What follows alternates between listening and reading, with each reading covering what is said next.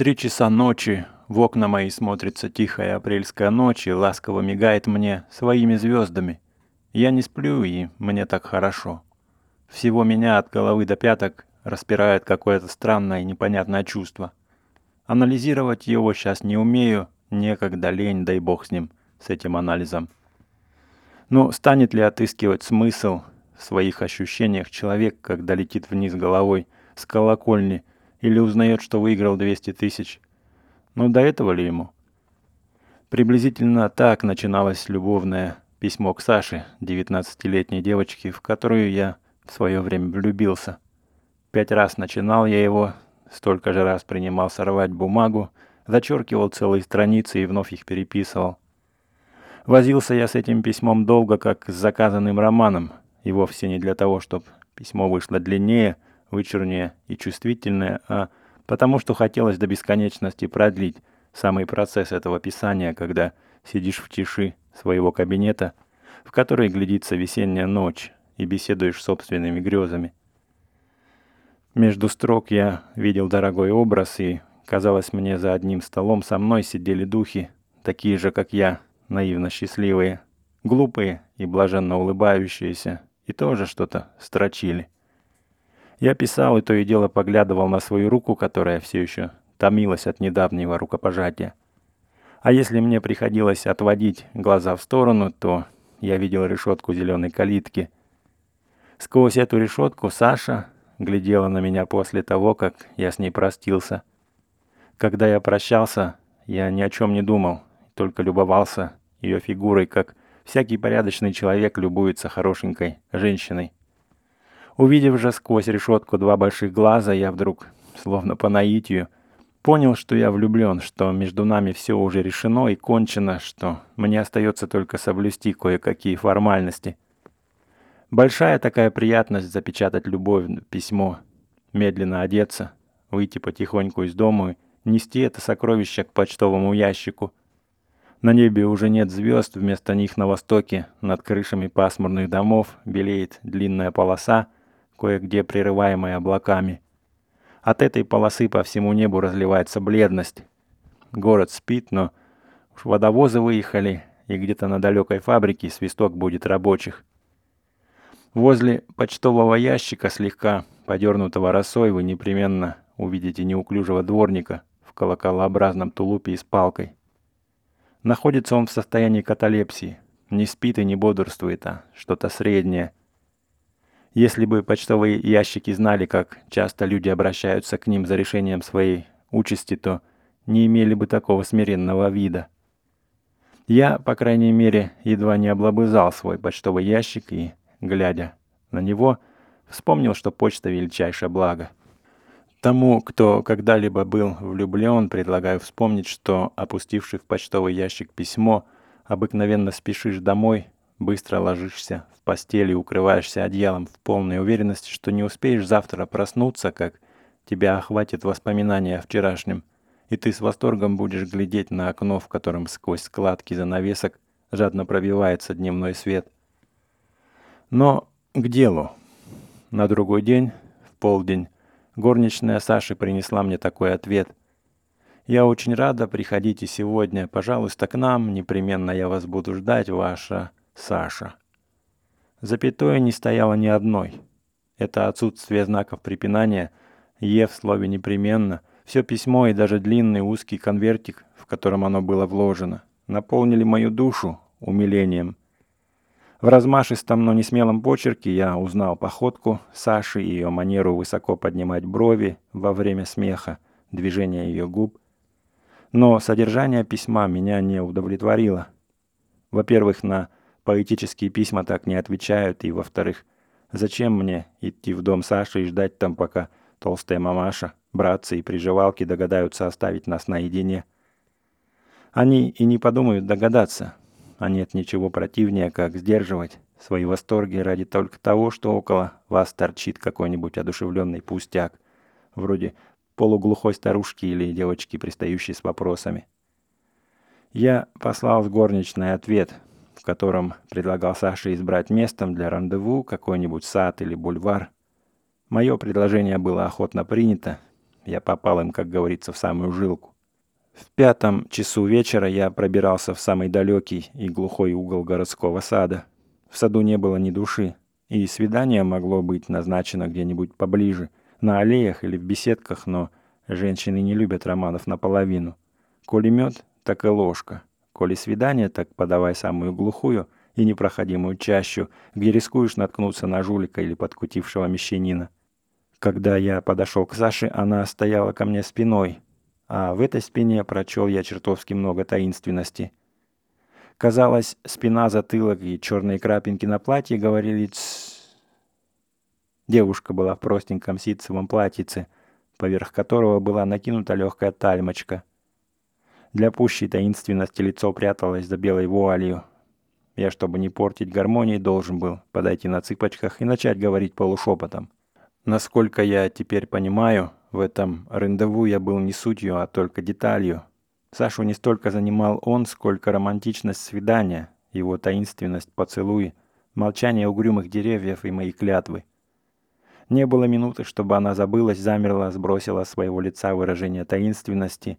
И право, будь вместо меня какой-нибудь Иван Сидорович или Сидор Иванович, она чувствовала бы себя одинаково хорошо.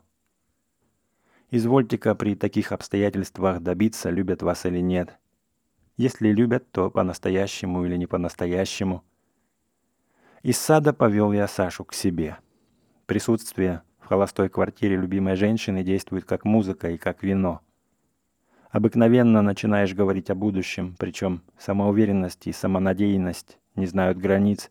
Строишь проекты и планы, с жаром толкуешь о генеральстве, не будучи еще даже прапорщиком – и, в общем, несешь такую красноречивую чушь, что слушательнице нужно иметь много любви и незнания жизни, чтобы поддакивать. К счастью для мужчин, любящие женщины всегда ослеплены любовью и никогда не знают жизни. Они мало того, что поддакивают, но еще бледнеют от священного ужаса. Благоговеют и ловят жадностью каждое слово маньяка. Саша слушала меня со вниманием, но скоро на лице ее прочел рассеянность, она меня не понимала.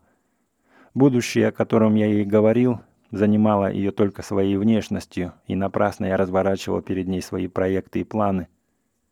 Ее сильно интересовал вопрос, где будет комната, какие обои будут, зачем у меня пианино и так далее.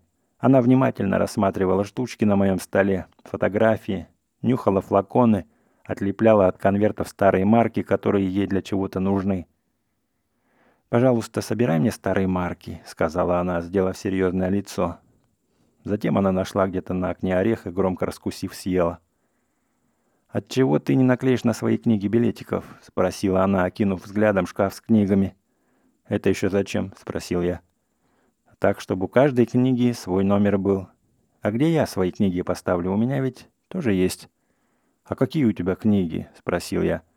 Саша подняла брови, подумала и сказала, что разные. Если бы я вздумал спросить ее, какие у нее мысли, убеждения, цели, она, наверное, таким же образом подняла бы брови, подумала и сказала разные. Далее я проводил Сашу домой, ушел от нее самым настоящим патентованным женихом, каким и считался, пока нас не обвенчали.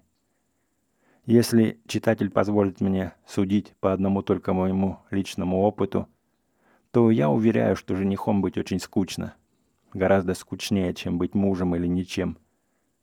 Жених — это не то, не сё. От одного берега ушел, к другому не дошел. Не женат, и нельзя сказать, что был холост, а так что-то похожее на состояние дворника, о котором я упомянул выше. Ежедневно, улучив свободную минутку, я спешил к невесте. Обыкновенно, идя к ней, я нес с собой тьму надежд, желаний, намерений, предложений. Мне всякий раз казалось, что едва только горничная откроет дверь, как я, которому душно и тесно, погружусь по горло в прохладительное счастье. Но на деле происходило иначе. Всякий раз, приходя к невесте, я заставал всю семью и ее домочадцев за шитьем глупого приданого. Пахло утюгами, стеарином и угаром. Под ногами хрустел стеклярус. Две самые главные комнаты были завалены волнами полотна, калинкора и кисии, а из волн выглядывала головка Саши с ниточкой в зубах. Все шьющие встречали меня радостным криком, но тотчас же выпроваживали в столовую, где я не мог мешать и видеть то, что позволяется видеть только мужьям. Скрипя сердце, я должен был сидеть в столовой и беседовать с приживалкой Пименовной. Саша, озабоченная и встревоженная, то и дело пробегала мимо меня с наперстком, мотком шерсти или с другой какой-нибудь скукой. «Погоди, я сейчас», — говорила она, когда я поднимал на нее умоляющие глаза. Представь, подлая Степанида в барежевом платье весь лиф испортила, и, не дождавшись милости, я злился, уходил и прогуливался по тротуарам в обществе своей жениховской палочки. А то, бывало, захочешь погулять или прокатиться с невестой, зайдешь к ней, а она уже стоит со своей маменькой в переднем, совсем одетая и играет зонтиком. «А мы в пассаж идем», — говорит она. «Нужно прикупить еще кашемиру и шляпку переменить». Вот пропала прогулка. Я привязывался к барыням и шел с ними в пассаж. Возмутительно скучно слушать, как женщины покупают, торгуются и стараются перехитрить надувающего лавочника. Мне стыдно делалось, когда Саша, переворочив массу материи, избавив цену от минимум, уходила из магазина, ничего не купив, или же приказав ей отрезать холста копеек на сорок. Выйдя из магазина, Саша и маменька с озабоченными, испуганными лицами долго толковали о том, что они ошиблись, купили не то, что следовало купить, что на ситце слишком темны цветочки и так далее. Нет, скучно быть женихом. Бог с ним. Теперь я женат. Сейчас вечер, я сижу у себя в кабинете и читаю. Позади меня на софе сидит Саша и что-то громко жует. Мне хочется выпить пиво. Поищи-ка, Саша, штопор, говорю я. Тут он где-то валяется. Саша вскакивает, беспорядочно роется в двух-трех бумажных кипах, роняет спички и, не найдя штопора, молча садится. Проходит минут пять-десять, меня начинает помучивать червячок и жажда, и досада. «Саш, да поищи же ты штопор», — говорю. Саша опять вскакивает и роется около меня в бумагах. Ее жевание и шелест бумаги действуют на меня, как лязгание потираемых друг от друга ножей. Я встаю и сам начинаю искать. Наконец штопор найден, пиво откупорено. Саша остается около стола, начиная длинно рассказывать о чем-то. «Саш, ты бы почитала что-нибудь», — говорю я. Она берет книгу, садится против меня и принимается шевелить губами. Я гляжу на ее маленький лобик, шевелящиеся губы и задумываюсь. Ей двадцатый год, думаю я. Если взять интеллигентного мальчика таких же лет и сравнить, то какая разница? У мальчика и знания, и убеждения, и у Мишка. Но я прощаю эту разницу, как прощаю узенький лобик и шевелящиеся губы. Бывало, помню, в дни моего ловеласничества я бросал женщин из-за пятна на чулке, из-за одного глупого слова, из-за нечищенных зубов, а тут я прощаю все. И желание, возню со штопором, неряшество, длинные разговоры о выеденном яйце. Прощаю я почти бессознательно, не насилуя своей воли, словно ошибки Саши — это мои ошибки, а от многого, что прежде меня коробило, я прихожу в умиление и даже в восторг. Мотивы такого всепрощения сидят в моей любви к Саше, а где мотивы самой моей любви к Саше, право не знаю.